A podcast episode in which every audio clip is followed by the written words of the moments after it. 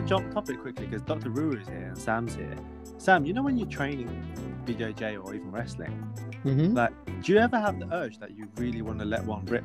Like, you have all this gas built up. Oh God, yeah. I thought you was gonna start talking about like what injuries have I seen in the gym, and then you. No, no, like, no, ask things that never no one talks about, but it- it's true. Like holding back your farts is really hard when you're on the mat. It is, but here's here's the thing: if you do let one go, like whoever you're rolling against normally fully understands that like it's not like a dick move type of thing. Like, don't get me wrong. Like some people who are like super hygienic, they'll literally stop the roll and just be like, "Give me a moment." They'll run literally out of the cage into the changing rooms because that's where like the beginners will be getting changed, and then they'll fart in there with the beginners, and then they'll There's no respect for beginners, right? Like, No, there really there's isn't. no respect. get get to the advanced or get gone. No, I, I, I did one. Uh, I let one go one time, and because it's a little small popping sound, they Hmm. thought my elbow popped, so they stopped. Oh, I'm so sorry. Did your elbow just pop? I'm like, uh, yeah. Do you know what? yeah. I'm gonna. I'm gonna next time I'm in an arm bar. Next time I'm in an armbar, I'm gonna use that now. But uh, I was going to ask that because Dr. Rue is here about like, is there a reason why when you exercise or you have that kind of that type of activity, like you feel like farting a lot more? Uh, I don't know about digesting quicker. I think it probably has to do with your breathing pattern to some extent, um, and maybe your epiglottis not closing on time over the esophagus when you're breathing in faster than normal when you're exercising. But that's not a scientific, proper scientific. That's just me theorizing what it could be.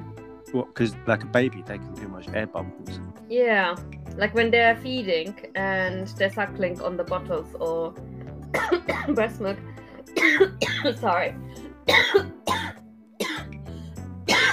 While the doctor's dying of COVID, I'll jump in here. I also do recognize there's a move that you um well it's a move it's a warm-up exercise it's called shrimping have you guys done it No, never heard of it. Okay.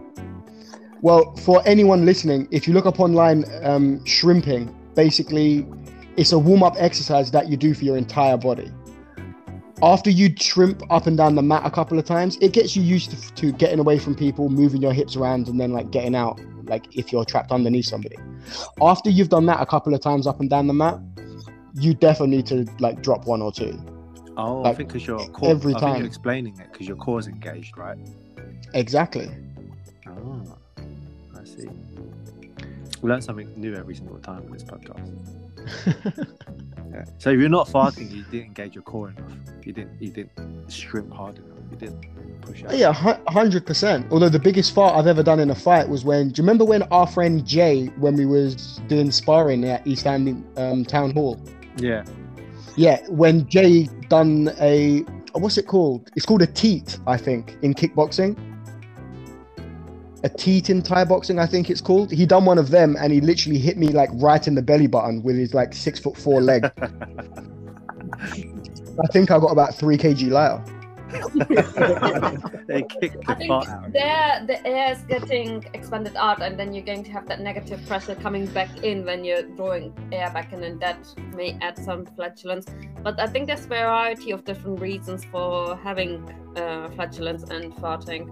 So uh, food is quite often a big factor. Like there's certain food products that will cause you to have more gas within your bowels because of the bacteria that are in your bowels and getting broken down. So onions, beans, um, lentils. Brussels sprouts. Brussels sprouts. So there's a variety of food that can cause flatulence.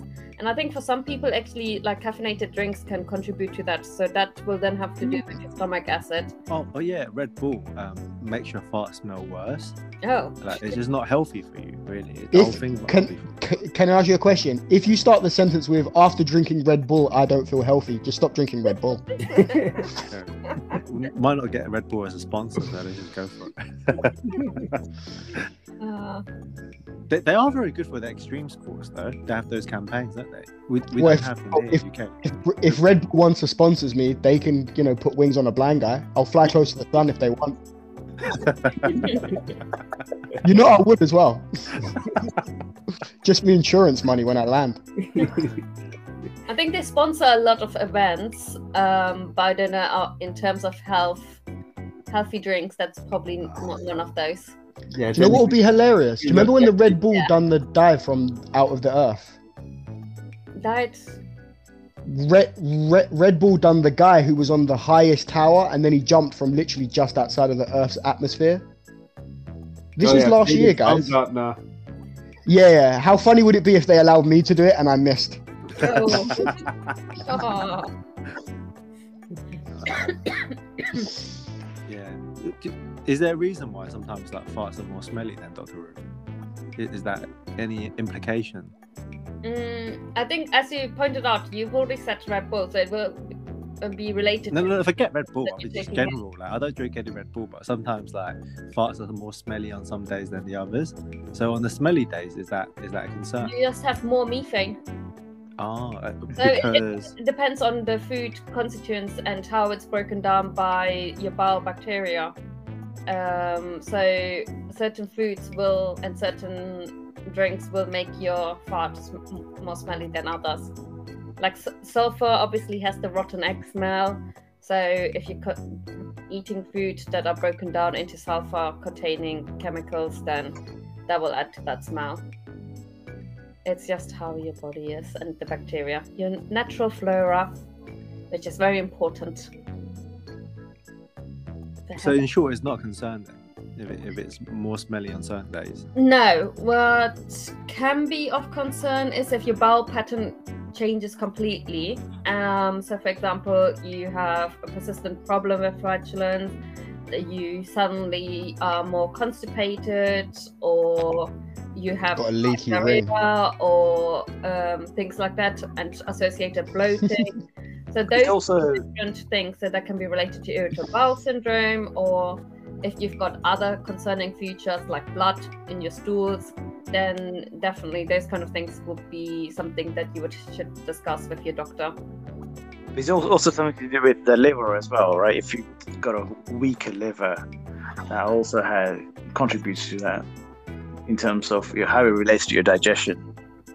so it's not your liver per se that's um, involved in that it's, it obviously produces bile and then the gallbladder stores it so if you for example have issues with your bile production and storage and like for example gallbladder stones uh, that can cause an issue with digestion. If you have issues with pan- your pancreas so if you have pancreatitis and things that can affect the enzymes that are produced that will break down your food and that can then cause uh, digestion issues. And to some extent depending on the severity of things like people who've got chronic pancreatitis they can end up having malnutrition for those reasons. As we get older unfortunately though our bowel will to some extent be less able to absorb nutrients from our gut. So down the line you need to watch your di- diet a lot more carefully and potentially you might need to take supplements later on. So for a lot of elderly people above the age of 65 70 you might be b12 deficient and you might just not be able to absorb adequate amounts of it within your body which can add to feeling tired short of breath because you become anemic meaning your hemoglobin levels drop so. But those are things to worry about when you're much older. Not at your current age guys. You're still safe. Doc-